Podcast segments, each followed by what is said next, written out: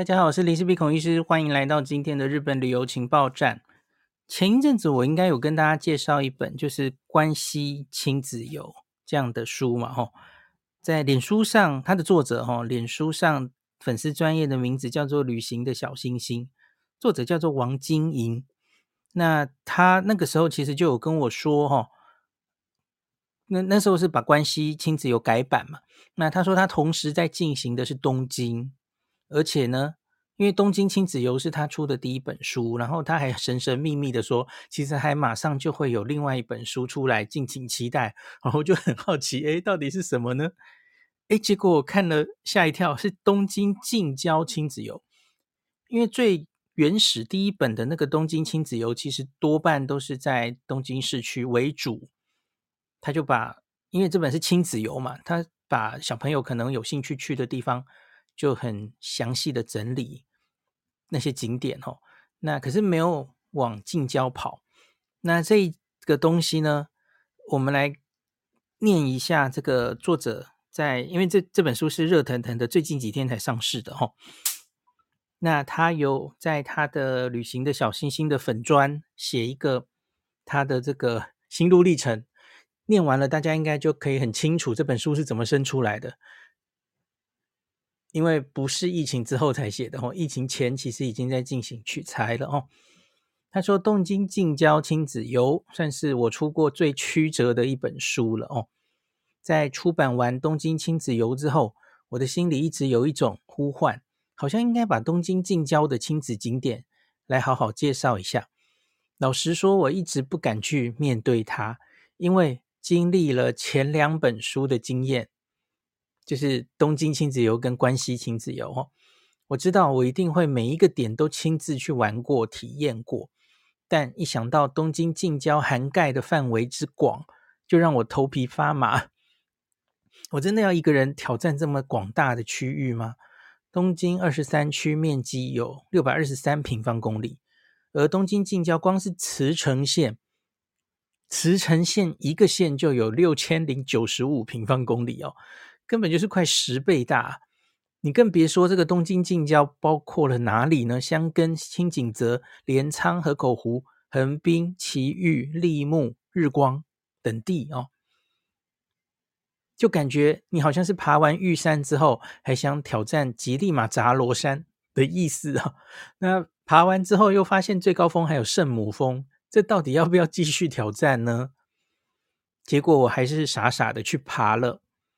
历经两年的取材，走遍了书中的每一个景点，终于集结成文字，每边也排版好了。正准备下一步要出版的时候，结果疫情爆发了。所以这本书的主要采访，其实应该都是发生在疫情前了哈。然后世界就这样按下暂停键三年。这三年来，人生经历了很多，我也学会了接受与臣服老天的安排，甚至对粉丝团也开始转为佛系经营了。因为我好好问自己，到底我想跟大家分享什么？我创这个粉丝团的初衷，不就是想分享旅游感动的瞬间吗？冲高粉丝数、按赞数，这对我来说到底有什么意义呢？于是我回归初衷。决定只分享我觉得很值得跟大家推荐的事情，还有旅游感动的瞬间。于是，东京近郊亲子游更是我经历了这三年的调整之后，把我满满的初衷放进去的一本书。这阵子也上了几次广播节目，主持人有时候会问我：现在都没有人在看书了，到底出旅游书有没有用？当然有用。我回想起我第一次带。他小朋友叫海豚哈，带海豚去日本的情形，那时候也是很担心，我不知道该怎么安排行程，去哪里玩，因为我是第一次当爸妈，也是第一次带小小孩出国，这个跟我那时背包客说走就走的情形完全不同。看许多部落客前辈的懒人包是可以整理出一些资讯，但资讯非常零散，你需要东找西找才能拼凑出部分行程。如果当时就有这一本，全部都把这个亲子旅游资讯写好，让爸妈能够看一本书，就能够全部找到资料的亲子旅游书，那该有多好呢？所以后来当爸妈的人，你们是幸福的。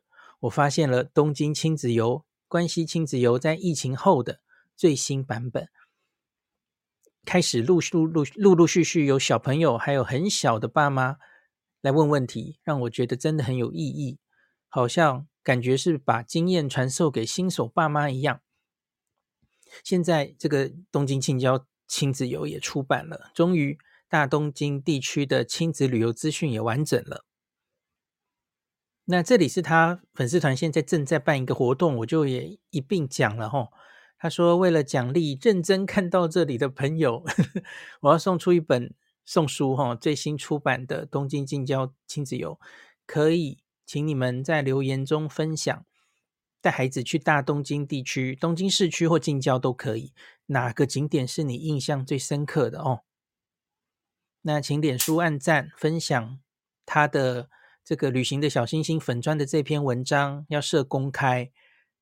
那他的活动到六月九号十一点五十九分为止，哈，就是星期五晚上十一点五十九为止。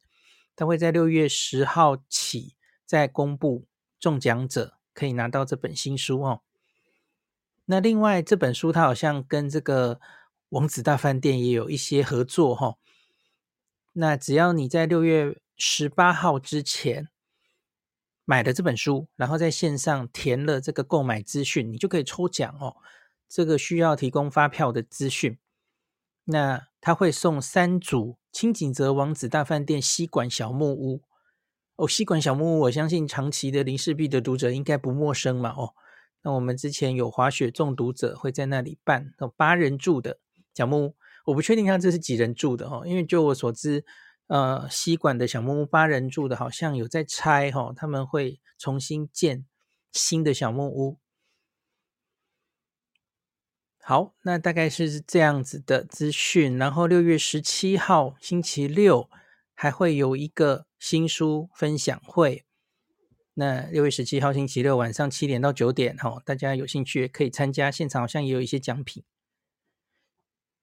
去就有奖品，有一个很不错的一个便当，然后还可以回答问题，应该还有别的奖品，哈。好，这个是作者在脸书发表的资讯。那我现在就来看这本书哦，这本书它包含的地方真的很广，诶东京近郊的哦，我刚刚念过一次哦，青井泽、镰仓、江之岛、河口湖。我觉得大家最重视的可能就是青井泽跟河口湖，而这两个地方，它其实花了非常多的篇幅来介绍哦。那还有大家常常都会去的箱根哦。说到箱根，我最近在看的日剧是这个《献给国王的无名指》，看到第三集，他们就是去箱根玩哦，觉得忽然好想再去箱根一次。那横滨、埼玉、茨城、立木、日光，就这个应该已经非常完整了。然后好像没有看到伊豆，对不对？它的最后一章，它是写其他立木县、日光县及其他。我看它有写哪里？吼，有有有，他把那须是摆在这里的，没错。好。因为日光跟那须其实很近嘛，所以他连这个这里也有写到了，所以几乎是没有什么遗漏的地方，还不错哈、哦。那这个因为是近郊哈，所以近郊的交通当然是一个比较重要的问题。那范围比较大，所以有一些人，特别是带着小朋友的话，也许会选择租车。自驾哦，所以他这一本有比较多租车的资讯。那大家应该记得，我这一系列的书，我觉得它有一个很重要的优点，是它会把 QR code 都附上去哦。因为很多资讯也许它会一直变动，特别是这个疫情后的时期更是这样嘛。所以他就把 QR code 附给你，那你自己去官网找到最新资讯哦。那东京市区的时候还不需要一个资讯，可是这一次它每一个景点都有把这个租车的时候、哈驾车的时候找路的 map code 的号码，它全部都有放进去。好，这是什么呢？就是你这个 GPS 导航在租车自驾的时候，你去每一个景点，你只要知道每一个景点的这个 map code，这个去过北海道或是冲绳租车自驾的人应该都知道哦。那所以这本书已经帮你把所有他介绍景点的这个 map code 路线导引的号码全部都查好了吼。那这个是最主要的，跟前一个东京亲子游最不一不一样的地方。好，另外我们来讲一下这个，我刚刚说它的景点真的是非常的完整哈。光光是轻井泽，它的第前一两章哈，第一章是这个行程规划的一些基本资讯，然后从打包到出发，这个可能跟前一本有所重复哈。那从第三章开始就是每一个地方介绍。它的状况哈，包括每一个地方的概况、交通，然后推荐住宿，然后最后就是推荐景点。从第三章到第十章哈，就是轻井泽、镰仓江之岛、河口湖这些地方。那光光看轻井泽，我看它就有接近五十页。然后我看他这个资讯哦，它这里面有一堆地方是我没去过的，因为它是主要 focus 在儿童的景点嘛，亲子的景点。所以像是前面这些什么呃新野区、高原教会、十字教堂、这个纪念堂、榆树板小镇这些，当然我去过，这是一般旅客都会去的齁。可是像是后面清井泽玩具王国、信浓铁道、小小森林、松鼠儿童游乐区、轻井泽绘本之森美术馆、德国鄂尔市玩具博物馆、轻井泽巧克力工厂、轻井泽。塔列新盐泽湖公园，这没有一个我有去过，因为就是 亲子景点这样子哦。哇，所以真的是，嗯，很不错诶。那我们再往这个镰仓江之岛看哈，镰仓江之岛好像就还好，因为这里好像没有太多 focus 的儿童景点哈，都是一些这个我是听过哈。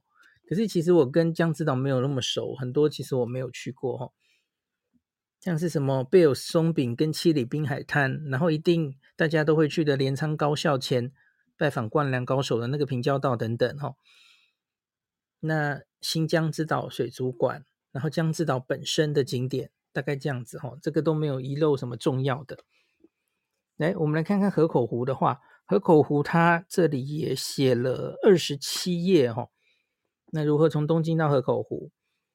然后河口湖是介绍了河口湖缆车、天上山公园、音乐之森美术馆、富士山世界遗产中心、大石公园、河口湖自然生活馆。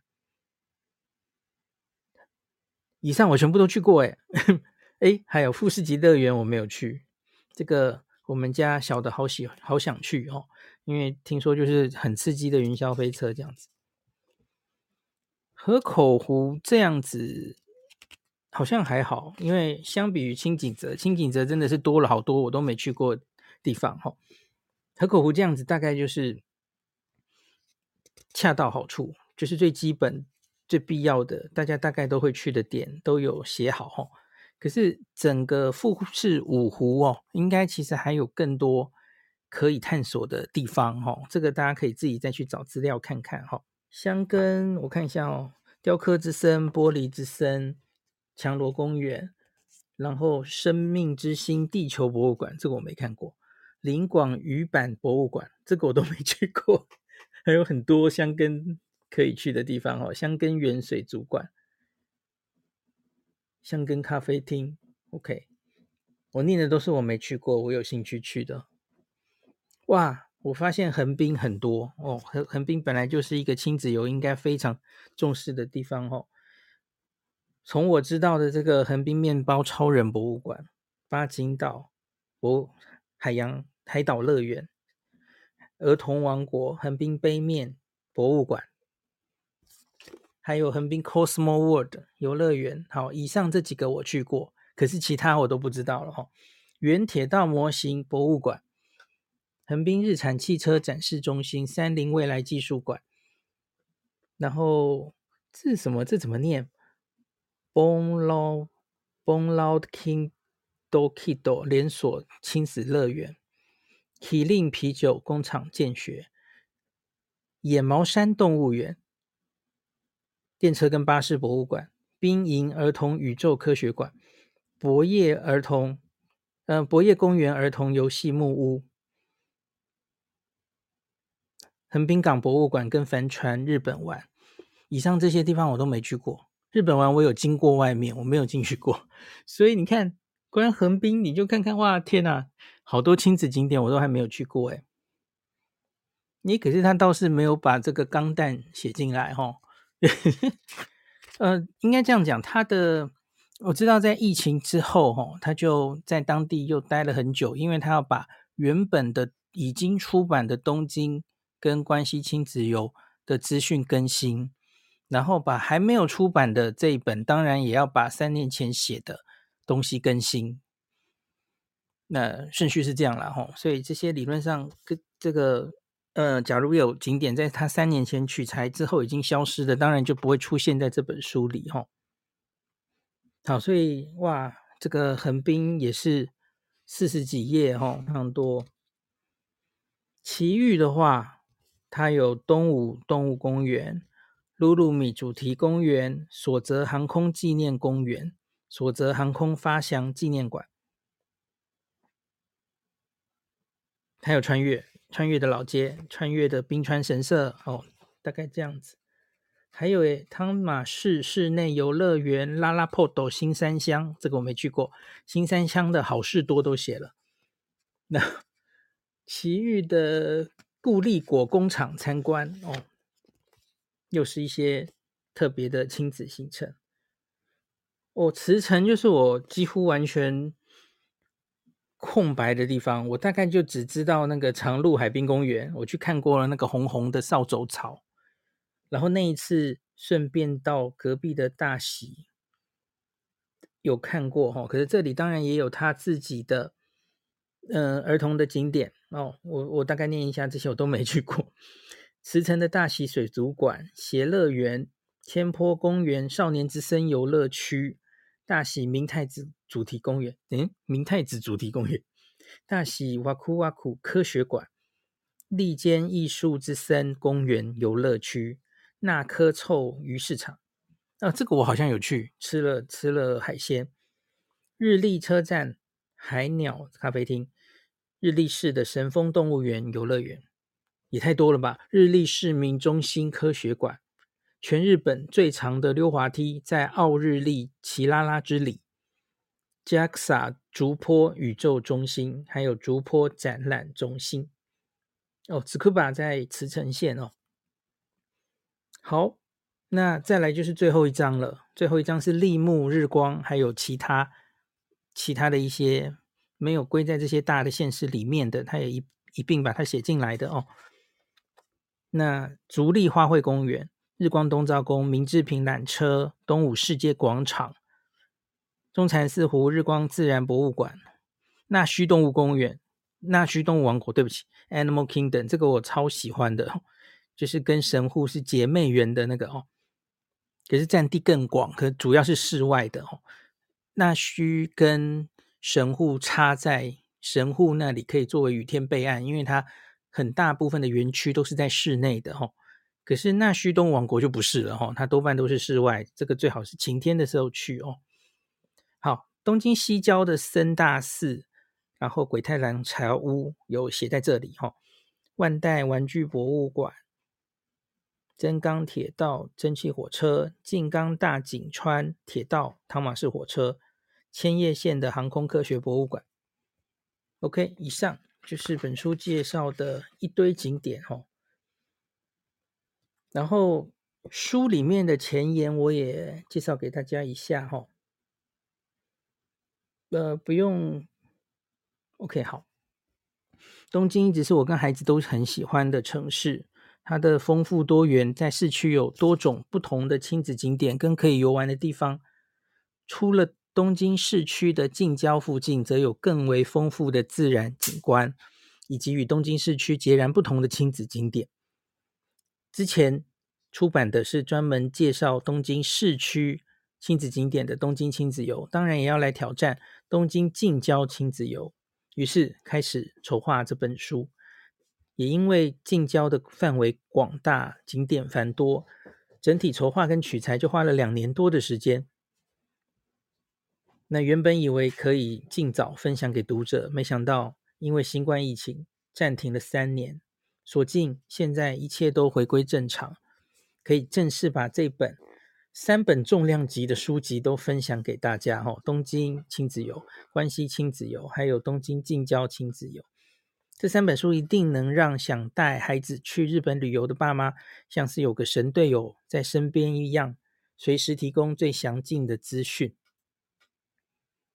那它全面网罗了一般旅客会走访的东京近郊，像是热门的轻井泽、箱根、河口湖、镰仓、横滨，到大家可能比较不熟悉的茨城、日光、埼玉、立木、千叶，其实有很多很好玩的亲子景点收录其中。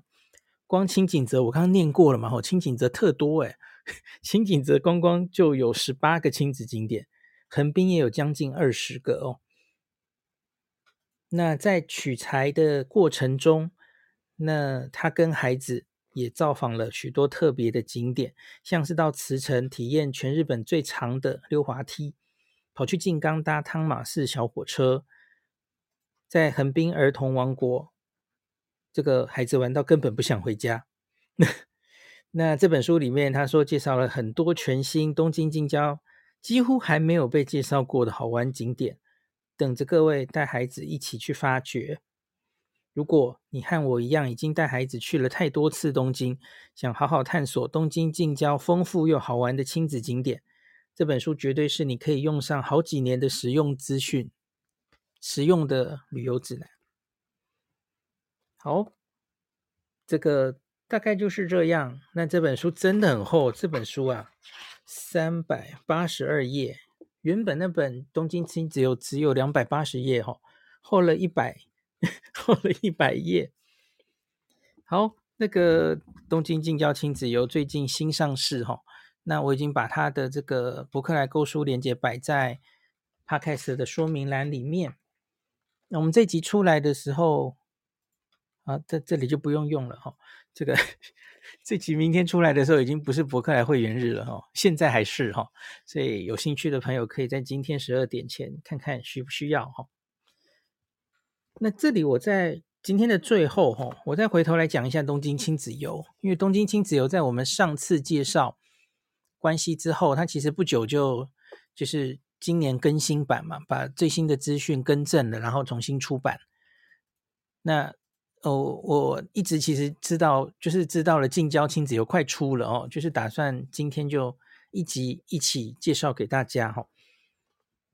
那因为我帮这本书介绍过哈，以前写过文章，其实我就不多说了哈。那我只想挑一个东西出来跟大家分享一下，因为它其实是有帮大家排行程的，所以我们来看一看它行程排的好不好。你要知道，这个是亲子行程哦，所以跟我们上礼拜曾经讲到的建议一般人排的东京行程，其实看起来会很不一样哦，因为它专门就是为了亲子排的哦。那这本书的二十三页，它其实排了好几个行程，一个是三天东京快闪，它排了两个行程给你哦，然后五天东京畅游之旅，它也排两个。那还有特别的，你假如是。春天赏樱的时候去哈，五天东京赏樱之旅也有一个，还有五天东京赏枫之旅，他都帮你排好了哈，够贴心吧？那我们来看一下三天快闪它怎么排哈？诶，大家先这个脑力激荡一下，假如你是一个家长哈，好不容易有三天，请个星期五五六日要去去东京玩，你会带小朋友去什么地方哦？这就是他行程帮你规划好了哦。来，第一天。OK，这个可能没有顾虑到飞机哈，所以应该是四天三夜，然后第一天就当做是移动日，所以它是三天排的满满的哈。好，白天第一天，这个你假如建议哦，住在浅草、上野或是东京车站，就是整个东京的东北方的哦，你可以这样玩。好，上野恩赐公园、上野动物园、上野国立科学博物馆。你看，光是这个上野里面就就亲子景点最最有名的大概就是这几个哈，然后去阿美横逛街，诶，这个就没有亲子了吧？小朋友在旁边好无聊哦。然后往这个东武铁道过去吼，可以去东武博物馆，然后晚上在东京晴空塔看夜景、逛街。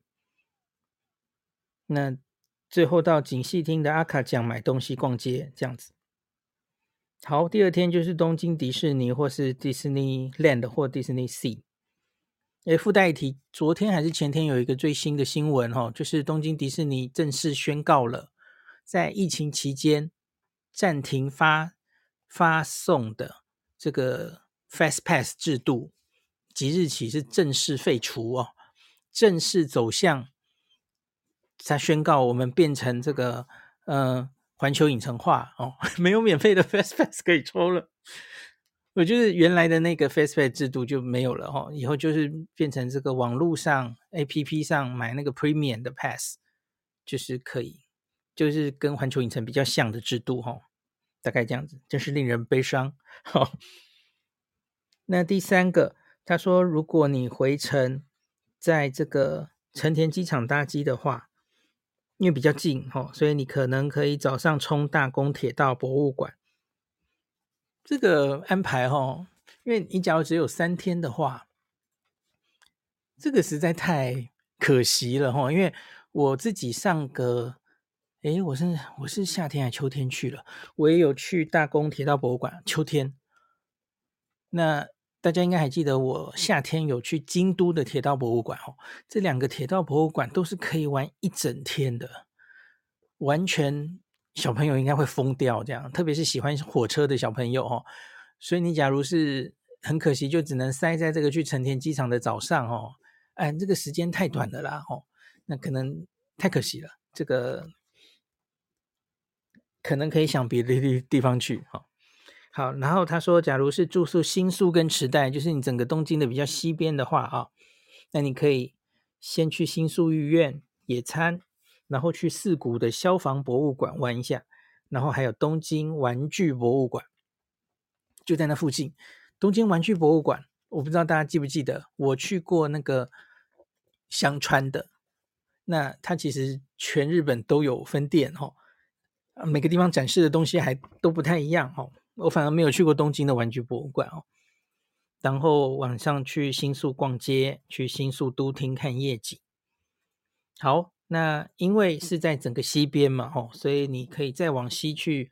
第二天就安排三鹰之森的吉普力美术馆，然后吉祥寺周边景之头公园，然后晚上回到原宿跟表参道逛街。等一下，亲子景点。元素跟表参道应该不是很像哦，除非那个小朋友是国中生去逛元素哈。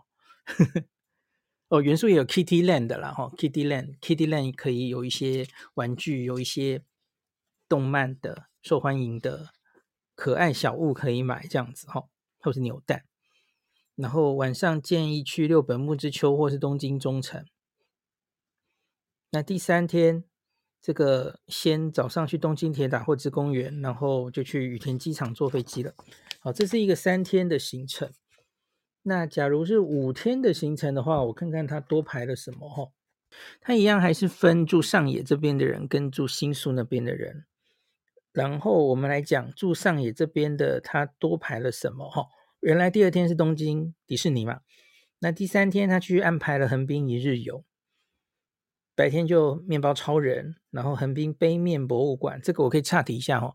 杯面博物馆我去采访过，可以自己动手做日清的那个杯面哦，我觉得小朋友应该都会蛮喜欢的。还有再去这个横滨日产汽车的展示中心，然后去横滨红砖仓库、港区二十一世纪未来这里附近。好，第四天。他去整个东京西郊的某一些重要的乐园，包括了藤子不二雄美术馆、东京多摩动物园、京王铁道乐园、三丽鸥彩虹乐园。哇，一天塞四个地方，这好像有点赶。我觉得可以做一下取舍，看你们家小朋友是喜欢什么哈。因为比方说喜欢三丽鸥，喜喜欢新那莫罗。哭泣儿的这个小朋友哈，三丽鸥彩虹乐园搞不好他就已经玩了一天多了，这一半天甚至吃吃完晚吃完中餐，然后其实一天已经接近尾声了哈，大概不一定可以塞这么多哈，所以也许比较适时的，他现在列出的这个，搞不好可以玩两天，就是藤子不二雄美术馆，然后跑去三丽鸥，大概这样也许比较顺。好，那最后就是多两天嘛，好，这个呃住东边的我们看完了。那我看他这里排什么好？他排了台场一日游，第三天加了一个台场一日游，可以去台场富士电视台、东京都水的科学馆、日本科学未来馆。那最后到台场的乐高游乐园，这个很不错哦。隔壁应该还有一个那个蜡像馆哦，小朋友喜欢的话也可以一并去看一下杜莎夫人蜡像馆。那第四天。他就是把那个大宫铁道博物馆加进来了哈，大宫铁道博物馆、埼玉新都心的 Cocoon City 购物中心，然后又杀回龟友了，去找这个乌龙派出所，找两金勘吉的铜像哦，然后再去晴空塔的邮政博物馆、晴空塔下面的墨田水族馆，哦，这个我好喜欢哦。是一个很小巧的水族馆，可是里面的水母区，然后还有那个花园鳗区，我觉得还有企鹅，我觉得都做得很有特色哦。所以去逛晴空塔的时候，我还蛮推荐，假如是亲子，可以把它下面小巧的墨田水族馆也排进来的哦。然后最后回到东京逛东京车站一番街，这个行程哈、哦，要全部跑完一样。这个其实塞了很多东西，就我觉得可能跟我自己排行程的时候想要帮助大家的心是一样的哈。我们其实是倾向于多塞一些东西哈，那是要让你取舍的。你要知道你跟你的小朋友可能喜欢去什么地方嘛，而不是说排出这样的行程，然后，诶，你是不是都说这样这个这样排了哈？那旅行的小星星都说这样排了哦，然后最后哎，发现根本玩不完，说根本这个不可能执行嘛。我觉得他不是这个意思了哈，他只是希望提供你很多选择哦。这个事实上看起来应该就是跑不完，那可是其实你现实执行的时候，你当然可以 modify 嘛，你也许可以把它分成两天来跑。就像我我跟跟大家讲啊，其实大宫铁道博物馆一天但没了，一天就玩这里就好了。啊，你回到东京的时候，顶多再吃个饭哦。那那样玩过一天之后，其实是很累的，就早早回旅馆休息去呗。这样很悠闲的，最后这一天就给大宫都可以了哈。除非你家的小朋友没有办法在大宫玩一整天，好，那你就早一点再出来再跑别的行程。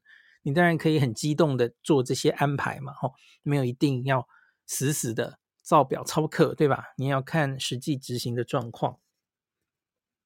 好，大概这个就是他排的行程哈。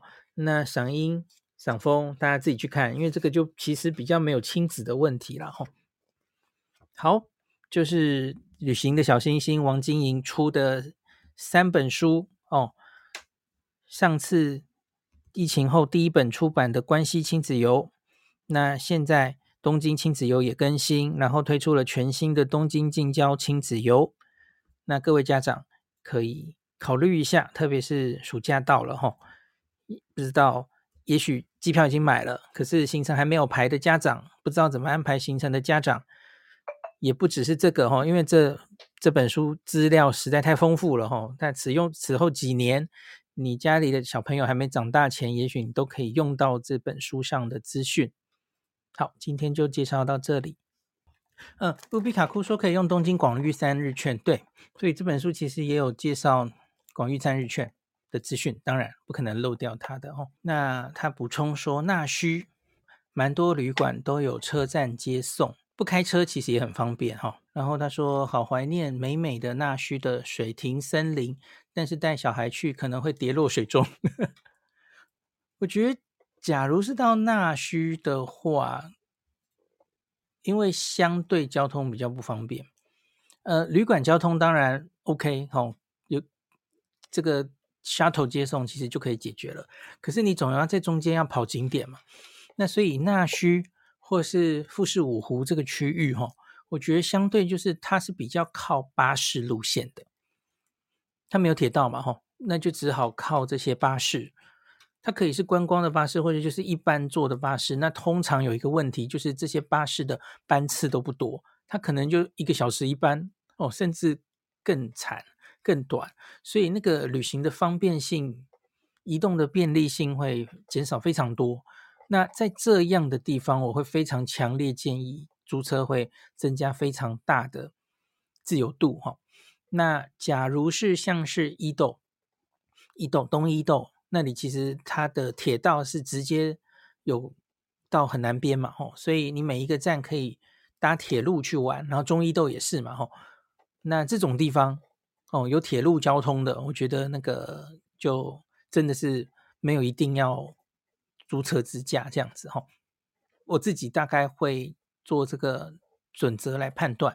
那另外一个非常相反的例子就是箱根哦，因为箱根。你看，箱根那个套票，它不就是一路上一堆这个各式不同的交通工具？哈，这个就是箱根地区交通工具本身，其实就是一个它的卖点，它的有趣之处。哈，一路坐这个小田急的浪漫列车过去，然后搭箱根登山缆车，呃，等等的哈，然后中间还有坐海贼船等等的，这个交通工具的变换本身。小朋友应该就很兴奋了哈，就是它有趣之处。另外，箱根因为它的道路其实比较窄，你真的要自驾的话，反而可能是自找麻烦，因为它很容易塞车的哦。跟别的地方相比起来哈，反而可能是拉长你的时间这样。那像箱根这样的地方，它其实这样子的铁道缆车交通套票都很完善的哦，那就相对是几乎不太需要考虑租车自驾。好。Jennifer 说：“刚从墨田水族馆回来，花园蛮 超级特别，纪念品店太好了，太好买了哈。那我觉得日本非常多水族馆，所以每一个水族馆都都会发展出一些自己的特色哈，因为它总要 stand out，它要吸引大家来嘛。所以虽然它很小巧，它的种类哦可能没有办法跟别的，比方说大阪海游馆哦。”就是这些大水族馆哦，这个冲绳的那个美丽海水族馆相比，那个是以这个硕大便是美来吸客的哈。可是小巧的水族馆常常都会做一些自己的特色哦，像是我说墨田，它就是我觉得对它的水母区跟花园鳗，还有企鹅喂食区，我觉得都很有特色哦。感谢您收听今天林氏璧孔医师的日本旅游情报站。疫情后的时代，孔医师回到旅游部落客林氏璧的身份，致力于推广安全安心的日本旅游，随时为您送上最新的日本旅游资讯。如果你觉得这个节目对你有帮助，喜欢的话，欢迎你推荐给身边的朋友，或是在 Apple Podcast 上面留下评价，也可以留言五星评价，好像每天都可以留哦。行有余力的话，欢迎您赞助林氏璧孔医师喝杯咖啡。如果你想看到更多林氏璧发的日本旅游资讯，欢迎你加入脸书上的日本自助旅游中毒者粉丝专业，或是我也有 LINE 的官方账号 Telegram、Instagram，这些连接都在 Podcast 前面，我的电子名片里，可以在一个页面就看到我所有的发声管道，都欢迎您加入。那我们就下一集再见喽。